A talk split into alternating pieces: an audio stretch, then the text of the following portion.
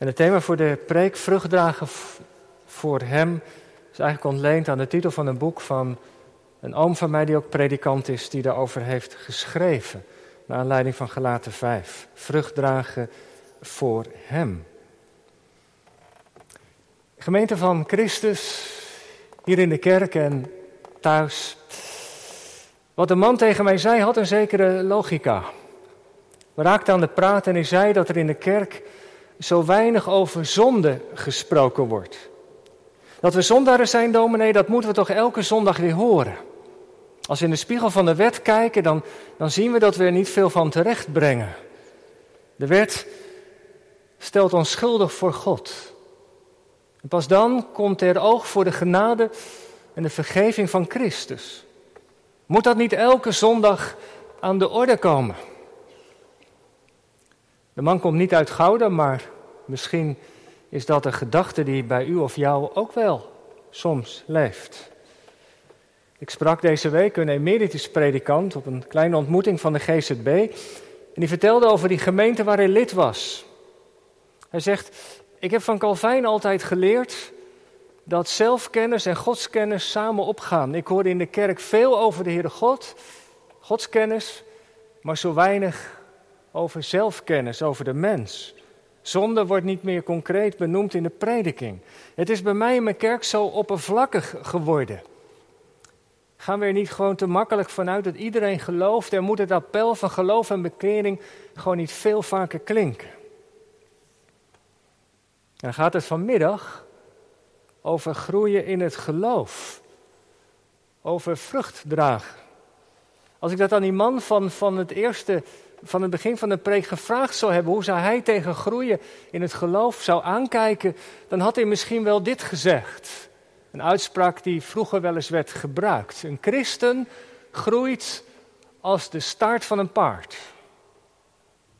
Steeds meer naar beneden. Hij, de Heer Jezus, moet wassen en ik moet minder worden. Goed, als iemand een dergelijke hartekreet tegen je vertelt, verwoord, dan heb ik niet de neiging om tegengas te geven, maar daarnaar te luisteren. Wat zou de Heere God via deze broeder of zuster te zeggen hebben? Want het is zeker zo dat als in de prediking, in het onderwijs, in de gemeente de zonde niet concreet benoemd wordt, of als we er maar gemakkelijk van uitgaan dat iedereen zomaar gelooft, dan doen we natuurlijk geen recht aan de Bijbel. De apostel Paulus kan in een brief zomaar tegen de gemeenteleden zeggen: onderzoekt u zelf, beproeft u zelf of u ook daadwerkelijk gelooft.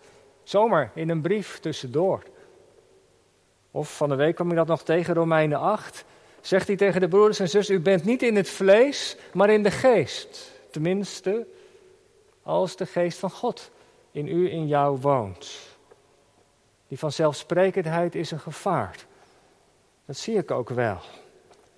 Maar toch wil ik bij de opmerking van de broeder aan het begin twee kanttekeningen maken. En eerst is deze. Als je elke week in de kerk moet horen dat je een zondaar bent en genade nodig hebt, wat natuurlijk waar is, heeft het ook een risico in zich. Namelijk dat je elke zondag weer van vooraf aan moet beginnen. Dat wat in de week een beetje aan geloof, bekering is ontkiemd, dat wordt als het ware weer afgemaaid en je moet elke zondag weer opnieuw beginnen dat is het stramien, soms ook in bepaalde reformatorische kerken. En dat lijkt me ook te weinig. De Bijbel spreekt ook over opwassen in de genade, groeien in het geloof. Dat mag ook een plek krijgen. En het tweede, zonde en genade zijn inderdaad twee kernwoorden in het evangelie. Maar het hart van de vergeving, en nou citeer ik mijn oom uit die andere kerk, het hart van het evangelie is niet de verlossing, maar de vernieuwing van ons leven. Het draait in het evangelie niet om de verlossing, maar om de vernieuwing van ons leven. Dat als de Heer Jezus ons redt, verlost, dan doet Hij dat met een bepaald doel. Natuurlijk. Dat we Hem zullen liefhebben, Hem zullen dienen, Hem zullen gehoorzamen en alles wat erbij komt kijken. Daar loopt het verlossingswerk van Christus als het goed is op uit. Dat mijn leven niet langer meer draait om mijzelf, mijn eigen belangen en vergeer, verlangens en begeerten, maar tot eer van God om Christus cirkelen. Ja, dat is een leven tot zegen. En nou, als je in het evangelie leest, dan blijkt dat het thema van vrucht dragen door de Heer Jezus best vaak wordt genoemd. De bekende hoofdstuk Johannes 15, maar ook in alle evangeliën spreekt hij daar met de mensen over. En het is eigenlijk ook wel te begrijpen, denk ik. En waarom dat voor hem zo belangrijk is, dat de gelovigen hem ook de Heere God kenden en ook in dat geloof, in de verbondenheid met Christus, ook zullen groeien. Want kijk nou eens met het perspectief van de Heere God naar ons leven. Stel nu dat we tien jaar, twintig jaar, misschien wel veertig jaar in de kerk zitten. En dat er feitelijk in ons leven nog niets veranderd zou zijn. Dat er in ons leven geen groei is in de genade, in liefde voor de heiland, geen overwinning in de strijd met een bepaalde zonde. Dat we niet weten van bekering en het afleggen van de oude mens. Dat ons karakter nog even opvliegend is als twintig jaar geleden. Als er niks in ons leven veranderd zou zijn. Dan is dat eigenlijk toch heel erg verdrietig, of niet? Als je een fruitboom in de tuin hebt. Die er armetierig uitziet en nauwelijks vrucht produceert. Ja, dan is het zeker nog wel een fruitboom. Maar hij floreert niet. Hij ziet er niet uit hoe hij eruit zou moeten zien. Bloesem en op zijn tijd ook vrucht. En nou in dat onderwijs van de Heer Jezus geeft hij die hartekreet van de Heere God aan de mensen door via die gelijkenis dat zij vrucht dragen voor Hem, voor de Vader in de hemel. Dat is de centrale boodschap van dit onderwijs wat we vanmiddag hebben gelezen, vers 8 en vers 20. Er is een zaaier die zaad strooit en die doet dat uitermate overvloedig. Er zit de royaliteit van het evangelie in. En als het in de goede aarde valt, dan draagt het vrucht. Boven verwachting. 30, 60, 100voudig. En als de Jezus alleen is met zijn discipelen, dan legt hij dat nog wat nader uit. Ze vragen hem daarna: wie is die zaaier? Ja, dat is daar natuurlijk allereerst de Heer Jezus. Maar die zaaier is ook degene die het woord zaait. Zij die geroepen zijn, zo, zo mag ik ook vanmiddag samen met de andere collega's zaaiers van het woord zijn. Dat verkondigen, daarover spreken, dat onderwijzen. Dat is een bijzonder voorrecht. Niet altijd makkelijk, maar echt ook heel bijzonder en een bron van vreugde. En u mag dat ook doen. Als je als ouderling, bezoekbroeder, zuster bij iemand op bezoek gaat, het woord gaat open, dan ben je ook bezig met zaaien. Je bent clubleiding, je bent betrokken bij de catechese. Al die momenten, als het woord open gaat, mag je zaaien. En wat is nou daarvan de bedoeling? Nou, dan gaan we even kijken naar wat specifieker naar vers 20. Je zou zeggen dat onderwijs van de Heer Jezus loopt uit in wat in vers 20 staat. Dat is de bedoeling van alles wat er ja, onderwezen wordt, verkondigd wordt. De woorden die we van de Heer mogen doorgeven. De goede aarde, dat zijn zij die het woord horen, het aannemen en vrucht dragen. Allereerst het horen. Horen, wat is dat? Akuo, dat betekent luisteren met een open hart. Ook wel met een gebed. Heere God, hè, zoals je dat soms ook doet voordat je de Bijbel gaat lezen, doen we in de kerk natuurlijk ook altijd, Heere God, maak ons hart open voor uw woord. Haal die blokkades weg. Er is zoveel wat mij bezighoudt, maar laat mijn hart ontvankelijk zijn voor de woorden van u. En ik hoop dat u, dat jij zo ook hier vanmiddag zit met dat verlangen, misschien met dat gebed. Horen, dat vraagt ook openheid, ontvankelijkheid. In een commentaar las ik bij dat Griekse woord wat hier gebruikt wordt, to pay close attention to. Dat is aandachtig luisteren. Daar gaat het om. Daar begint het mee. Maar horen is natuurlijk niet alleen genoeg. Als je alleen maar hoort, ja, dan kun je, daar vorm je een mening van. Dan zul je niet verder komen dan een mening of discussie over het gehoorde woord. De kerk is geen discussieclub, het kerkplein trouwens ook niet. Het gaat natuurlijk om dat je niet alleen hoort, maar dat je vervolgens als het tweede het ook aanneemt. Dat de woorden die gesproken zijn binnenkomen. Dat je er ook op een goede manier mee omgaat. Dus ik kan van alles vinden van die voorganger, maar dit is het woord van God. Dit spreekt hij vanmiddag, vanmorgen tegen mij. En met die woorden moet ik het dus ook vervolgens ook doen. Die woorden van God moeten ook, tijd krijgen om te landen in ons leven. Als je dat merk je zelf natuurlijk ook wel. Als je de Bijbel leest en je bent gehaast, dan gaan heel veel aan je voorbij. Dan gaat het het ene oor binnen, het andere oor uit. Maar soms is het ook goed om even daarbij stil te staan. Ruminaren. En het overdenken, het herkauwen. Wat heb ik nou eigenlijk gelezen? En dat nog een keer met andere woorden lezen. Als je een oppervlakkige levensstijl hebt, dan lukt dat natuurlijk niet. Of als je van tevoren weet, ja, nou ja wat die dominee gaat zeggen of wat, wat op die Bijbelkring leider naar voren brengt, dat weet ik allemaal al wel. Ik heb zo vaak op Bijbelstudies meegemaakt, dit gedeelte is zo overbekend.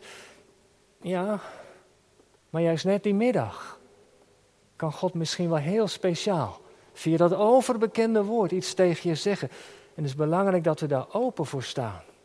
Het horen met een gebed in ons hart, het ook ter harte nemen, niet als een woord van mensen, maar als een woord van de Heere zelf. En dan een dragen vrucht. Dat vind ik wel mooi. Daar kun je eigenlijk helemaal niet zoveel aan doen. Vrucht is een vrucht. Preken, Bijbelstudie, die geven informatie, maar het gaat uiteindelijk om transformatie. Om verandering van ons leven, dat we voor de Heer vrucht gaan dragen. Horen, het aanvaarden. En dan als gevolg, als vrucht, dan zullen we vrucht dragen. Het horen en aanvaarden, daar zijn we zelf actief bij betrokken. Daar speelt onze wil ook een belangrijke rol. Maar om vrucht te dragen kun je niks doen. Dat is iets wat Gods geest uitwerkt. Daar zorgt God voor. Je zou kunnen zeggen, als wij bezig zijn met het woord en als het woord van God voor ons beslissend mag zijn, dan zullen we vrucht dragen. Niet omdat wij er zo serieus mee bezig zijn, maar omdat de Heere God dat door zijn geest uitwerkt in ons leven. En die vrucht is boven verwachting. 30, 60, 100voudig. Het is verrassend veel. Wonderlijk eigenlijk. Overvloedig. Dat is de realiteit van de genade van God. En we moeten bij vrucht dan aan denken? Nou, in ieder geval aan het volgende. Ik noem drie dingen. We zouden natuurlijk kunnen denken, dat ligt ook wel een beetje voor de hand. De titel van, van de preek, Vruchtdragen voor Hem, gaat erover. We zouden kunnen denken aan gelaten 5, vers 22. Wat apostel Paulus schrijft: De vrucht van de geest is, niet van onszelf, maar van de geest liefde, blijdschap, vrede, geduld, vriendelijkheid, goedheid, geloof, zachtmoedigheid, zelfbeheersing. Het gaat over de vernieuwing van ons karakter. Of, anders gezegd, dat we meer op de Heer Jezus gaan lijken. Want in Hem is de volheid van al die eigenschappen zichtbaar. Dat we meer op de Heer Jezus gaan lijken, als dat de vrucht is van het Woord en de Geest, dan is dat tot blijdschap van de Vader. Betekent ook dat we onze oude mens afleggen. En al die dingen die, die afbreken en niet opbouwen. Dat we het daar met elkaar over hebben. Die patronen die niet goed zijn, dat we ons daarvan bekeren, dat hoort er ook bij. Dat we ermee breken. En gelukkig hoeven we dat niet met eigen wilskracht te doen. Maar altijd met een beroep op Gods geest. Kom mij te hulp. En dan snel de geest om ons daarbij te helpen. Vrucht van de geest zou je aan kunnen denken als eerste. En het tweede bij vrucht zou je ook aan heiliging kunnen denken of toewijding. Paulus schrijft in Romeinen 6 dit. Hij zegt, ik citeer even, maar thans, vrijgemaakt van de zonde en in dienst van God gekomen, hebt gij tot vrucht uw heiliging. Heiliging staat voor de apostel Paulus dat dankzij de redding van Christus je nu voor Hem gaat leven. Dat je Hem gaat dienen. Dat je voor de koning van de kerk, voor Christus je heiland, beschikbaar bent. Ook dat is een vrucht die in je leven kan opbloeien. Als de roep voor het ambt, voor een bepaalde taak naar je toe komt, dat je daar biddend mee omgaat en Heer, ja, dit is misschien wel iets wat u van mij vraagt. Of bij je studie, bij de keuzes, wat wilt u dat ik doe? Dat is ook de vrucht van heiliging en toewijding. Laat mij op die werkplek, te midden van zoveel niet-gelovige collega's, tot zegen zijn wilt u door mij heen.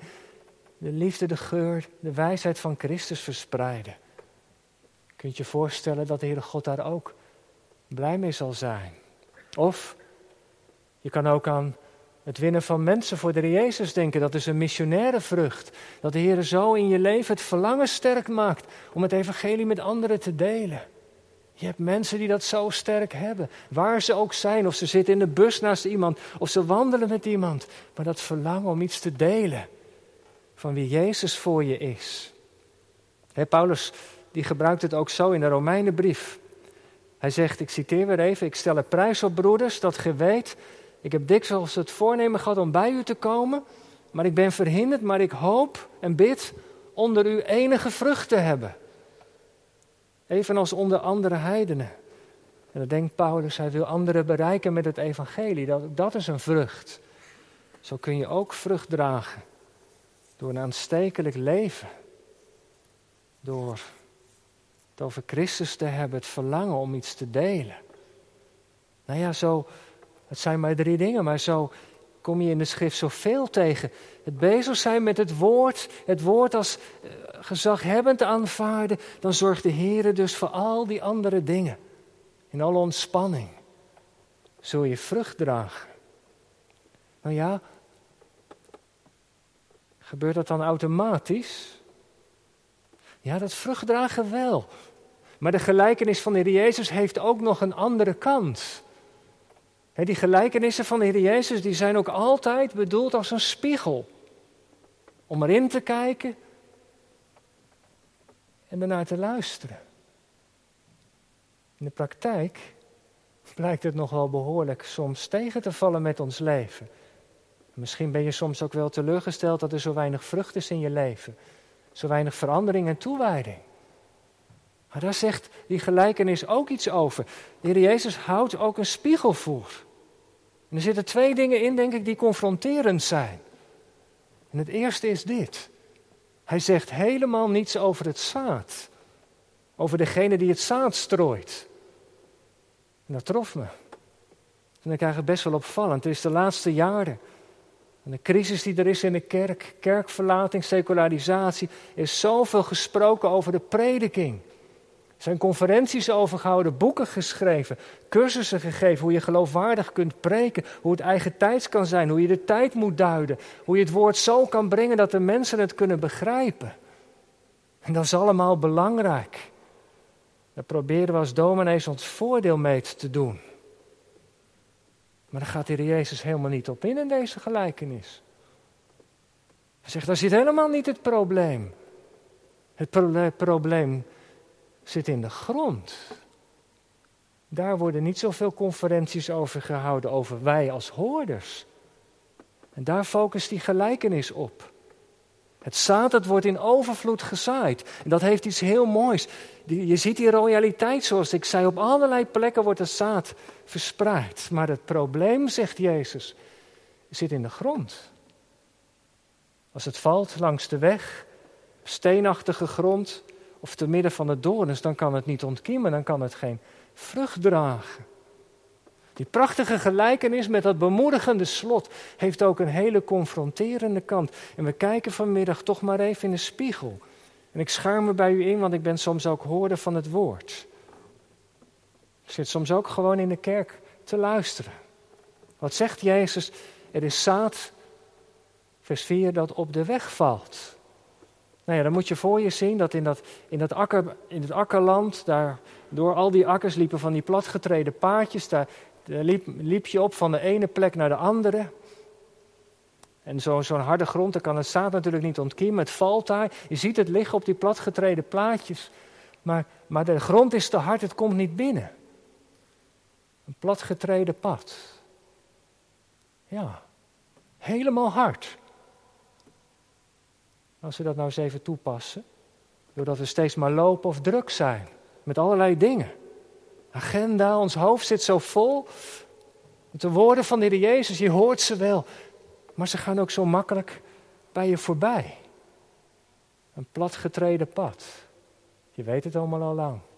Hoe vaak heb je het evangelie wel niet gehoord? Zul je deze morgen, deze middag iets nieuws horen? We lopen de kerk in. We spreken over wat er ontbrak, wat je miste. Of misschien wat je aansprak kan ook, maar dan ga je verder. Het zaad is gestrooid, maar het blijft zomaar liggen. De reformator Luther zei eens: We kunnen niet verhinderen dat de vogels om ons hoofd vliegen, maar we kunnen wel ervoor oppassen dat ze op ons hoofd een nest bouwen en de zaadjes wegpikken. Satan is bezig om het zaad te roven. Wees er alert op, zegt Jezus. Bied weerstand. Koester datgene wat je ontvangt. De weg. En dan is er de rotsachtige bodem. Er zit rotsen onder, klein laagje grond. Het zaad wordt gestrooid, maar het krijgt geen kans om echt wortel te schieten. En Jezus gebruikt dat beeld voor ons als hoorders als we enthousiast zijn over wat we horen. Maar daar blijft het bij. Het komt niet dieper. Waarom niet? Nou, misschien hier wel op. Als het puntje bij paaltje komt, dat we dat pijl van het evangelie naast ons neerleggen. Wel de lusten, maar niet de lasten. Wel de bemoediging, maar niet de geboden. Wel de bemoediging, maar niet de bekering. Het woord van God landt wel, het doet een appel op ons leven, maar dat appel, dat landt niet echt. Het krijgt geen kans om wortel te schieten. En dan, als er dan moeilijke dingen gebeuren en we zijn niet geworteld, dan vallen we om. En als, u nou, als wij nou in de spiegel kijken, herkennen we daar iets van? Als we dat nou betrekken op het afgelopen seizoen, terugkijkend, alles wat we ontvangen hebben vanuit de woorden van God, hoe heeft dat in ons leven gewerkt en uit kunnen werken? En wat verwachten we van het nieuwe seizoen? Is dat meer van hetzelfde of het derde? Het zaad dat tussen de dorens valt. Het woord blijft zonder vrucht, het wordt verstikt. Er zijn andere planten die bloeien, andere struiken. En Jezus maakt het concreet. Hij zegt: Het zaad kan krachteloos blijven door de zorg voor het bestaan. Omdat je zo druk bent met eten, drinken, met gewoon de dingen van elke dag. Die ons zo bezighouden. En waar natuurlijk ook helemaal niks mis mee is. Als het maar niet ons overheerst. Daar zit het kritische, denk ik. De dingen kunnen zo beslag op je nemen dat de woorden van God worden weggedrukt. Jezus vraagt aan ons, hoe is dat nou bij jou of bij u? Krijgt dat woord ook die plek om te ontkiemen? Of merk je dat de kerkgang versloft, dat het gebed schraler wordt, dat het woord minder open gaat? Ja, dan zit je in de gevarenzone. Dat er andere stemmen zijn die je meer gaan beheersen. Dat er andere dingen zijn die leuker en aantrekkelijker zijn. Terwijl, terwijl het evangelie, terwijl de Heer Jezus die parel is met grote waarde, die schat in de akker, onze begeerte kunnen dat allemaal over, overwoekeren. Onze verlangens kunnen het woord van God verstikken. Dan lopen we overal achteraan. En dan is er geen groei. Weet, wat zou het nou mooi zijn? Als in dit nieuwe seizoen wat we samen zijn begonnen, gebeurt waarover vers 20 spreekt. Als dat het verlangen is, als we daar samen met elkaar over spreken, als dat ons gebed is, dat we die woorden ook zullen horen als het woord van de Heer. Als de woorden van God. En dat we ze ook zodanig zullen aanvaarden. Want weet u, dat woord, dat zaad, dat wordt gestrooid. Aan wie moeten we denken? Dat is toch aan de persoon van de Heer Jezus. Hij zelf die korrel, Het zaad dat gezaaid wordt in de akker. Hij is die tarwekorrel die moest sterven. En zo in die weg kon de korrel vrucht dragen. Hij is gezaaid in de aarde. Hij is gestorven. Je zag er niks meer van terug. Dat is zijn weg aan het kruis. Daar hij verzoening deed voor onze zonden. En iedereen dacht dat het voorbij was. Het zaad is gestorven. Maar toen bleek op de paasmorgen het tegendeel. Jezus is opgestaan en die graankorrel is tot leven gekomen. De zonde die heeft hij er niet gedaan, achtergelaten in het graf. En er ontstond nieuw leven. En de geest werd uitgestort. En het evangelie ging de wereld door. De Heilige Geest die, die plantte de zaadjes in heel veel harten van mensen. En zo is het gegaan. En zo gaat het nog steeds op de dag van vandaag. Het zaad wordt gestrooid. De geest brengt het tot in ons hart. Ook vanmiddag wordt dat zaad gezaaid. En weet u wat ik zo ontroerend vind? Dat beeld. Elke keer als de woorden van onze heiland tot ons komen, zei iemand, dan werpt hij zichzelf in onze armen. Want hij is het zaad bij uitstek. Is het brood dat leven geeft in de verkondiging. De woorden die we horen, werpt de Heer Jezus zichzelf in onze armen. En hij verlangt ernaar dat we hem omhelzen. Dat hij in ons leven die plek krijgt die hem toekomt. Laat mij in uw en jouw leven werken, zegt hij vanmiddag. Laat dat zo een seizoen zijn waarin ik mijn woorden aan jullie kwijt kan. Dan zorg ik ervoor dat het seizoen is waarin we samen als gemeente en persoonlijk ook vrucht zullen dragen. In de diepte. Minder van onszelf. En ook in de hoogte en de breedte. Meer van Hem. Mag het zo zijn. En daar wil ik met u om bidden. Laten we samen bidden. Wij zeggen u heel hartelijk dank voor de rust van deze middag. En dat het evangelie, Heer Jezus, waarmee u zich in onze armen werpt, elke keer gestrooid mag worden. Ruim en overvloedig komt u naar ons toe. We hebben niet een boek met letters alleen, maar u als de levende Heer.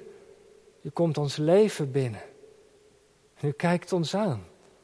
Mag ik ook vandaag, in dit nieuwe seizoen, jullie heiland zijn? En misschien is er weerstand, in ons leven. Herkennen we de platgetreden paden? De rotsachtige bodem van ons hart, de distels die groeien. Of misschien is er ook wel verlangen. Heer, wij bidden dat de woorden van u door uw geest zijn werk zullen doen. En help ons ook.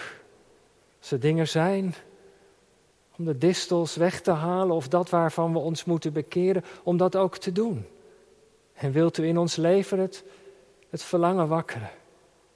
Dat ons leven een leven is van vruchtdrager voor de Vader. En mag het zo zijn. Dat ruimte komt voor het uw woord. Ruimte komt voor uzelf. Dat is ons gebed. En zo bidden wij. Laat ons in u blijven, Heer Jezus. Verbind ons door het geloof steeds meer met u. Voor het eerst of opnieuw. Maar ook blijven. Groeien en bloeien. Dat vragen wij u, Vader, in Jezus' naam. Amen.